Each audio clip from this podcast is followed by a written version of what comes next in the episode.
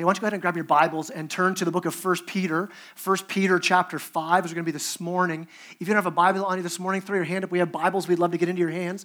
If you don't own a Bible, for sure throw your hand up and grab one of these. Take it home as our gift to you and go to 1 Peter chapter 5. If you're not familiar with, with, with God's word, it's more near the back. Just keep kind of trucking your way back. Hebrews, James, you'll get to 1st and 2nd Peter. If you still can't find it, table of contents in the front of that Bible will help you out a lot. Go to 1 Peter chapter 5. We're going to be starting in verse 6. Now, as you're turning there, we, we um, if, if you're new to our church, we had a pastor. Um, we're a new church. We're still figuring stuff out microphones. Um, we had a pastor, Pastor Lee Lewis, and, and he had uh, come to us from Texas and so had never been in Canada, never seen a winter. He rolled in about this time uh, of the year, and as he as he came in, um, my wife and I, and a lot of the people just kept, you know, wanting to hang out with him, want to get to know him. We would say, hey, um, why don't you come down to the beach? Hey, why don't you come on the lake? Hey, why don't you come to the beach? We're just always asking him, come on out. And he started thinking, man, what's with you guys in the beach? What, yeah, you got lakes. I get it. Why you always want to be on them, right? And then February came, right? And Lee's like, I get it now. I understand why you guys love to get out because why? February's a tough month, isn't it? I mean, when, when I used to run a college ministry, our students would call it SNAP month because that's the month where students would lose it, right? Because in February, you leave behind a few months of freezing cold weather, but you know, no matter what that stupid groundhog says, in Muskoka, we still have probably into April of winter, right? And then, then April and May comes and we're just hit with black flies. And like, why do we live here, right? You ever wonder that? Why are we living in this place, right? And then the summer comes and we're like, yes, that's why we live here, right? And you forget all about the trials of all this stuff. It's almost like when, you, when you're uh, maybe having a baby and you're like all the pain of childbirth, you forget about it. You're like, man, I want to have another kid, right? And moms are like, stay in your lane, bro. you probably don't know much about that. All right, here's what I'm saying though. I mean, here's the thing about February it might look dark and cold. And, and as you roll into work and it's dark, as you come home and it's dark, you know, though, you know that warmer, sunnier days are coming, right? And you know that summer's going to be here. There's that hope of summer. But here's my question What happens when your life hits a February sort of season? When right now you're in the midst of a dark time? In those midst of, in the midst of those tough times? How do we have hope? And, and not a weak pie in the sky oh i sure hope life gets better for me but a deeply rooted hope a hope that, that, that is rooted in a street level. When rubber meets the road you can grab a hold of it live it out kind of faith and hope Peter's writing this letter here, and he gets to the end of this letter, and he's, he's writing this letter to give people a hope that when, when life is difficult, when things come that are unexpected, when, when relationships are hard, when, when you're rejected, when, when it's just a hard season for us, and you're wondering, man, is there any hope in this? Is God at work in this? What does it look like to have hope in those times of desperation? Because I know across this room, life is not easy for everybody who's here right now. The, the, number of emails and texts and phone calls and conversations I've had this week just based on the fact that we started this series called Desperation. People saying, man, that's where I'm at. I'm in this place of desperation. The number of people as elders just this week, we prayed over people who are sick, people who have, who have been walked with in difficult times the whole backdrop of this letter of First Peter was, was about suffering. And yet, if you were to read through the letter that, that Peter writes here, the, the theme of the letter actually isn't suffering. It's a letter filled with talking about suffering, yes, but it's also filled with hope. Peter ends off this letter with these words of hope, and, and they're words of hope for our church, they're words of, of hope for our communities, for our family, they're words of hope for you. Starting in verse 6, it says this. Humble yourselves, therefore, under the mighty hand of God, that the proper time he may exalt you, casting all your anxieties on him because he cares for you. Be sober minded, be watchful. Your adversary, the devil, prowls around like a roaring lion, seeking someone to devour. Resist him, firm in your faith, knowing that the same kinds of suffering are being experienced by your brotherhood throughout the world. And after you've suffered a little while, the God of all grace, who has called you to his eternal glory in Christ, will himself restore, confirm, strengthen, and establish you. To him be the dominion forever and ever. Amen. If you're taking notes this morning, here's our first point this morning as we unpack these verses together. First, we see here a call to humility. There's a call to humility. Like, like Peter's writing this letter, and, and he knows that he's writing to people who are in very difficult times, where, where they're in this desperate place, and it would have been easy for them to be filled with worry and fear and anxiousness, and yet Rather than saying, man, man, life is hard, isn't it? Man, I get it. Man, it's so natural that you'd have fear and worry.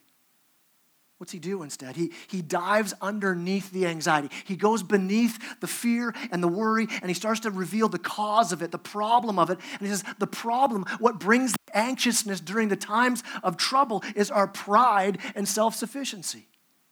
It's us trusting in ourselves, like we can take care of this. And, and we begin to worry and are filled with anxiousness because we believe that things should turn out a certain way. I, I think that it should happen in this way, and I lose hope when I try to grab a hold of and manipulate and control and make sure things work out the way I think it should be, I begin to worry. And when I'm worrying, what I'm saying is, God, I don't trust your plan. God, I'm the authority on the future. I trust myself, I trust my plans. And so, so suffering has this way of, of exposing us, of, of exposing our self sufficiency, of driving us to a dependence on God. And maybe you're here this morning and you're like, man, I've already experienced that. Man, I, I get that. And you'd be able to stand up and give testimony where you would say, Yeah, I knew that I needed God's grace, but if this season, what I've walked through, man, I now know. I know that I'm desperate for God's grace. These desperate, desperate moments can humble us. But if you go back a bit into verse 5, look where he says, he says, clothe yourselves, all of you, with humility. He says, clothe yourselves. It isn't something that just naturally happens. You didn't just wake up and roll into some clothes and come. Some of you might look that way, right? But you didn't just roll into clothes and show up here, right? You chose what you're going to wear, or maybe someone chose it for you and you put on those clothes. And so, so when Peter says, humble yourselves. It's not, Lord, lead me to humility. The prayer is actually this Lord, give me the strength to choose humility, to put humility on, to choose it daily. And he says, all of you, like every one of us, needs this. Because, because nobody here has life under control. Nobody here has arrived. All of us will struggle with self sufficiency or despair. So we all need to hear this, to stop grasping, and, and as Peter says, put on humility. Now, before I go on, it might be a good idea to, to define humility because it's a word we use a lot, but what's it actually mean? Well, one way you can, you can define humility, how Scripture would define it, is to be brought low. So you're in a high place and you're humbled, you're brought low. If you go even further, though, Scripture talks about it as an attitude, not just a, a position. So it's this idea of, of making your heart small making yourself small. In fact, let me put an even finer point on it. Not so much that we make ourselves that way. Humility is realizing the reality that that's actually where I am. It's, it's really seeing clearly who you are. I mean, Jesus said it this way He said, if you want to come into the kingdom, you have to first be humbled like a little child. You, you have to realize who you are. You're a child in desperate need of salvation that you're completely dependent on Christ for everything, for your atonement, for your forgiveness. And so, what is humility then? It's seeing yourself rightly, it's reminding yourself who you are. And, and this humility is often helped out, usually in comparison, isn't it? We're humbled when we're compared to something greater than we are right? You, you might think, you know, I'm a pretty good athlete. I work out a lot. And then you go stand next to a professional athlete and you're like, yeah, guys, I'm not that athletic, right? Or, or maybe you're the smartest kid in your school, in high school, then you, you hit university, you're like, okay, there's a lot of smart people. Maybe I'm not the smartest person in the world, right? Or, or have you ever had this where you're out walking and, and you trip over something? And I call them humble stones, right? You kind of whoop and you do that trip and, and you're, you're embarrassed. Why are we embarrassed? Because we want it to be known, hey, I walk awesome. I never trip like this, right? And so we get embarrassed by that, right? Or, or maybe, maybe you have your kids with you and you have young kids and you, you go through Walmart and your kid has a meltdown in Walmart and we're horribly embarrassed. Why are we embarrassed? I mean, our kids do it at home, right? we're, we're embarrassed because we want people to think, yeah, my kids don't actually do this. My kids are great, perfect kids. They don't lose it while they're losing it, right? There's a way where comparison can negatively humble us, but Peter actually points to a positive way for us to be humbled. A positive way where we're brought low. And, and who's he compare us to? Look at verse 6. Humble yourselves, therefore, under the mighty hand of God. We're who humbled when we put ourselves in right standing before God. I mean, Christian humility is seeing who I am and who God is. It says, humble yourself. Make yourself low. Cut yourself down a notch. And it doesn't matter how long you follow God, how long you've known Christ. God says they're in our lives, all of our lives, there's those areas where He's saying, I, I need to cut this down a bit to be brought lower. In fact, this is a command here to humble yourself, and it's, it's written in a way, if, you, are kind of like a original languages, Greek geek kind of person, you love how the words are all made. It's the, the, the command here is actually, it's an aorist passive indicative. What does that mean? It means that it's a command to do something based on who you already are. So something's happened to you, this is who you are, so live out of that. So here's what he's saying. He's saying, listen, you're, you're not being asked to do something that you aren't. It's, it's not like telling an unconscious person to wake up. God is saying, This is who you are. This is, you're standing before me. Humble yourself then. It's humility that recognizes that God is in control, that we are under the mighty hand of God. Now, that, that phrase that Peter chooses to use there, it's, if, if you were a, a, Jewish person reading this letter, that would be a phrase that you'd be like, man, that sounds familiar to me, because Peter chooses a, a, a specific way of saying this. that under the mighty hand of God would remind you of God who led them out of Egypt. It was under the mighty hand that he rescued them from Pharaoh. It was under the mighty hand that he parted the Red Sea and they were set free. And Peter wants us to think of that image that there's hope in humility when we recognize that God is in control. And not just intellectually or theologically going, yeah, I get that, but, but allow that truth to challenge you, to change you, to, to reorient you. Because pride and self sufficiency, it's a false reality. It's not true. This self sufficiency, it's like standing at the Red Sea as God parts the Red Sea and you're holding up the wall going, Go quick, I got it, right? Like it's you doing it, right? And you've got either despair, worrying that it's going to collapse if you don't hold it up, or you have pride thinking, I got this. So it's this pride seen in two different ways. It's self sufficiency either way. Proud, self sufficient people live like they are in control of their lives, and it leads either to a pride seen in power or a pride seen in despair. But in, in humility, we posture ourselves in a way where we say, I'm not in control. So you, you could roll into church here this morning and someone would say, Hey, how you doing? Totally out of control. Praise God. Welcome, right? No, you don't get it. My life is a mess. It's out of control. Yep, we all are. Come on in. Some people have nicer layers to cover up the fact or, or well fit masks that can hide this. But the reality is, none of us are in control. That's the beginning of the gospel, isn't it? Where, where to become a Christian, you realize I can't do this on my own. God calls me to be holy and perfect, and, and I can't do that. That's a problem, and my only solution is Jesus. I can't solve my sin problem. No, you become a, a Christian by giving God your life, trusting Him with your forgiveness, a forgiveness that you can't earn, a forgiveness you don't deserve, a forgiveness you can't achieve on your own. And Jesus steps in and he saves us in our utter sinful brokenness. That's Christian humility. That's where it begins. But here's the thing if you're a Christ follower, it doesn't stop there. It, it continues and it, and it changes how we view everything, especially ourselves. Jesus frees me up from thinking that it's all on me. I'm the one who has to do it. And he frees us up to trust him completely. In fact, I love how Tim Keller explains gospel humility. He says it this way He says, True gospel humility means I stop connecting every experience, every conversation with myself. In fact, I stopped thinking about myself at all. It's the freedom of self forgetfulness.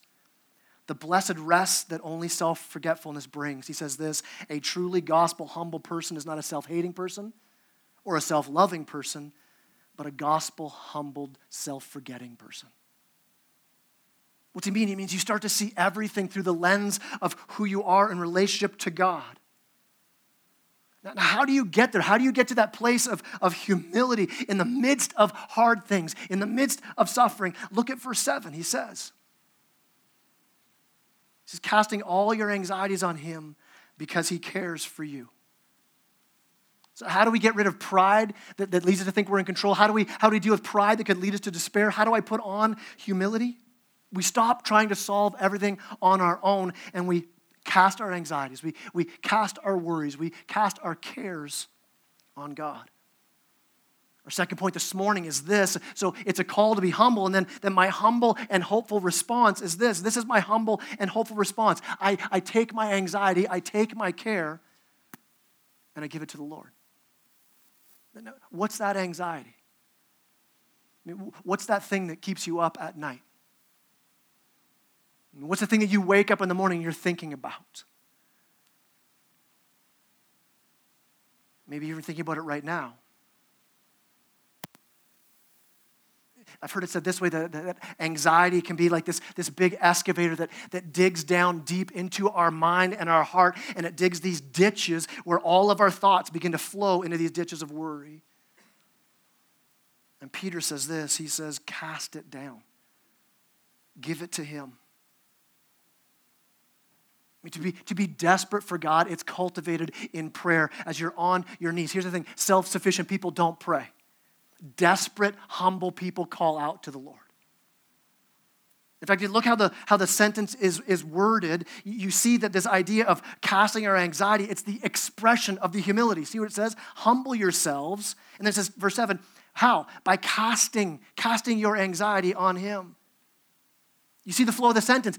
My humility is shown in how I give my cares to the Lord, how I cast it onto Him. And when you think this idea of casting, don't, don't think fishing. Right? You're, not, you're not throwing it out to bring it back in again. It's a full, I'm giving this up. I'm transferring the weight fully onto God. I'm not, I'm not bringing it back onto myself anymore. I'm giving it completely, totally to Him. And, and, and, as we grow in humility, we begin to grow in faith by what? By continually, daily giving our cares, giving our anxiety to the Lord. Why? Because we trust He's all powerful.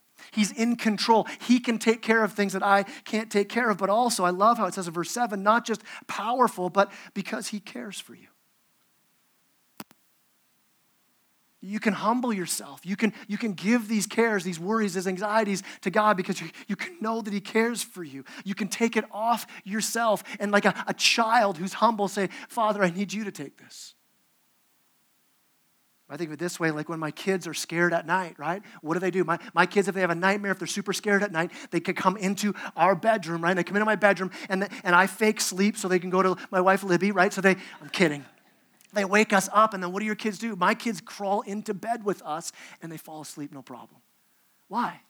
Because, like, now I'm with you. That's the picture going on here, what Peter's saying. Give your worries up. You don't need to worry anymore because you're safe in the arms of your Heavenly Father, powerful and caring.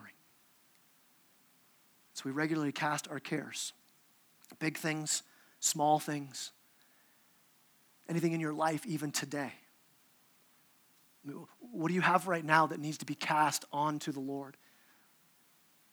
Something, something right now in your life that's causing anxiety or causing anger or causing worry or causing fear. What do you need today to say, uh, God, I need you to take this? What do you need to transfer off of your shoulders onto the shoulders of God's sovereign care? This is where some of us need to get real honest, isn't it? Where we're going to say, Lord, where am I feeling the weight of my self sufficiency? Where am I carrying things that I need to, to, to give over to you? Where has God, even now, has He begun to take your legs out from underneath you? And, and you've spent so much energy trying to figure out how did this happen? What went wrong? How can I take care of this? How can I change this situation? How can I get myself out of this? And God is saying in this text here this morning, it's time to stop.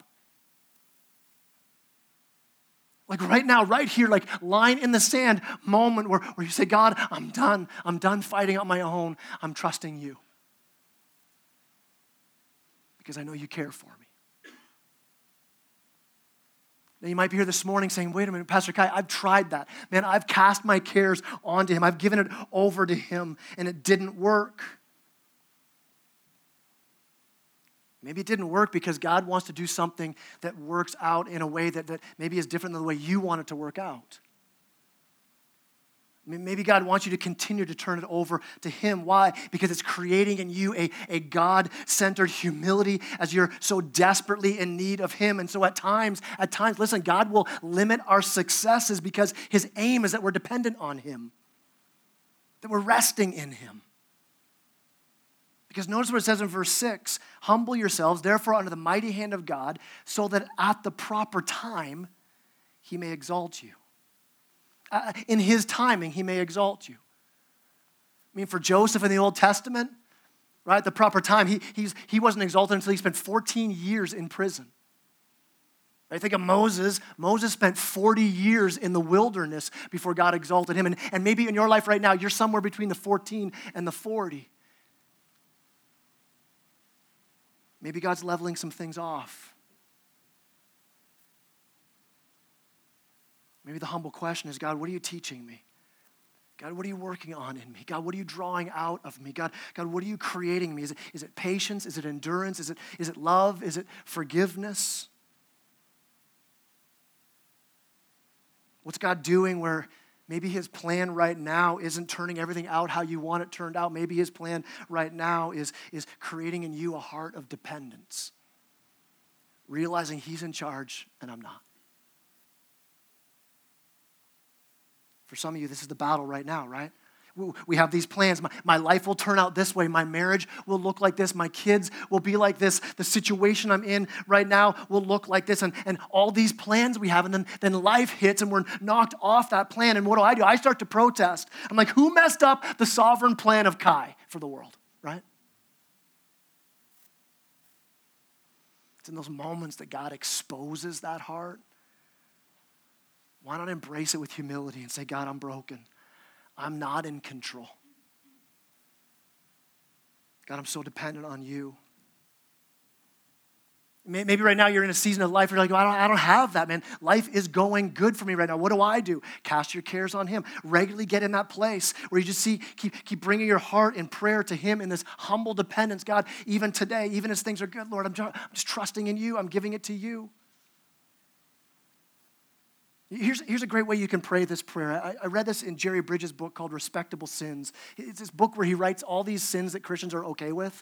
Right? He's like, yeah, we're, we're down with, like, we, we're not good with murder, but I'm okay with these sins. And kind of lists off. And one he lists, lists is the sin of worry. The, the sin of worry, where we're actually saying to God, when we worry, we're saying, God, I don't trust you. God, I actually don't want your plans or your control. Here's the prayer he says we can pray. Maybe a prayer for you even today, where you'd be able to say, Lord, I'm willing to receive what you give. I'm willing to lack what you withhold and relinquish what you take. Lord, I'm willing to receive what you give. I'm willing to lack what you withhold. I'm willing to relinquish what you take. Because I'm casting my cares on you because you care for me. When we worry, when we're filled with anxiety and fear, what we're, what we're saying is, man, I don't trust God's power or I don't trust His love. And what we need to do is we need to remember, man, where do we see His power and His love most fully displayed? We see it on the cross of Christ and the resurrection. In fact, it says in Romans 8:32, it says this: He who did not spare his own son, but gave him up for us all, how will he not also graciously give us all things? In other words, when we're worried and anxious, God's saying, Listen, I gave you my son. He was torn to pieces for you so that you could be redeemed and saved and changed and transformed. I gave you eternal life. Well, let's not worry about me holding back anything from you that's good. the hope of humility, it's this, this resting and trusting in God's power, in His care. We say, God, I don't know what's coming, but I know you care for me. I know you know what's best. And we, we give it to him, this, this cares, these anxieties we have, we give it to him saying, God, you're the one who can bring change. You're the one who brings hope. And then you see this hope played out as Peter goes on. In fact, as our final point this morning, it's this my hope in the desperation. My hope in the desperation. Now, the first thing we see here when we talk about this hope we have in the desperation is that it's not going to be easy. It's not to just come naturally. Look at verse 8. It says, Be sober minded, be watchful. Your adversary, the devil, prowls around like a roaring lion, lion seeking someone to devour. He's saying, be sober minded, be, be alert, be, be like the soldier that's on night watch. And you, you can't go to sleep because, because the enemy's out there. You need to stay alert, stay awake. And, and Peter here, he's pulling back the curtain a little bit. He's saying, hey, here's what else is going on in your fear and worry and anxiety. Satan's at work, and he's going after your faith. He, he's a lion on the hunt to take you out, to devour you. I don't know if you've watched National Geographic stuff or Discovery Channel, right? Where, where, where the lion's hunting. And, and who's the lion normally go after, right? The lion has this big herd of antelope and it's waiting for the weak one who's drifting back, who can't quite run so much, maybe hurt, maybe too old, and that's the one the lion takes out, right? And you, you're kind of like, no, king of the jungle, as if, fight someone your own size, right? No, am I the only one who gets upset for the antelope? Okay, I actually don't. I love it when the, anyway. Um, so in, in, in, in the Discovery Channel, the lion goes after the weakest one. But I think this, I think it's the opposite in our herd. In our herd, who Satan goes after, who the devil goes after, it's not those who are humbly dependent and know their weakness. It's the ones who stand up in the front of the herd and go, I got this. I'm in control. Nothing's going to take me out.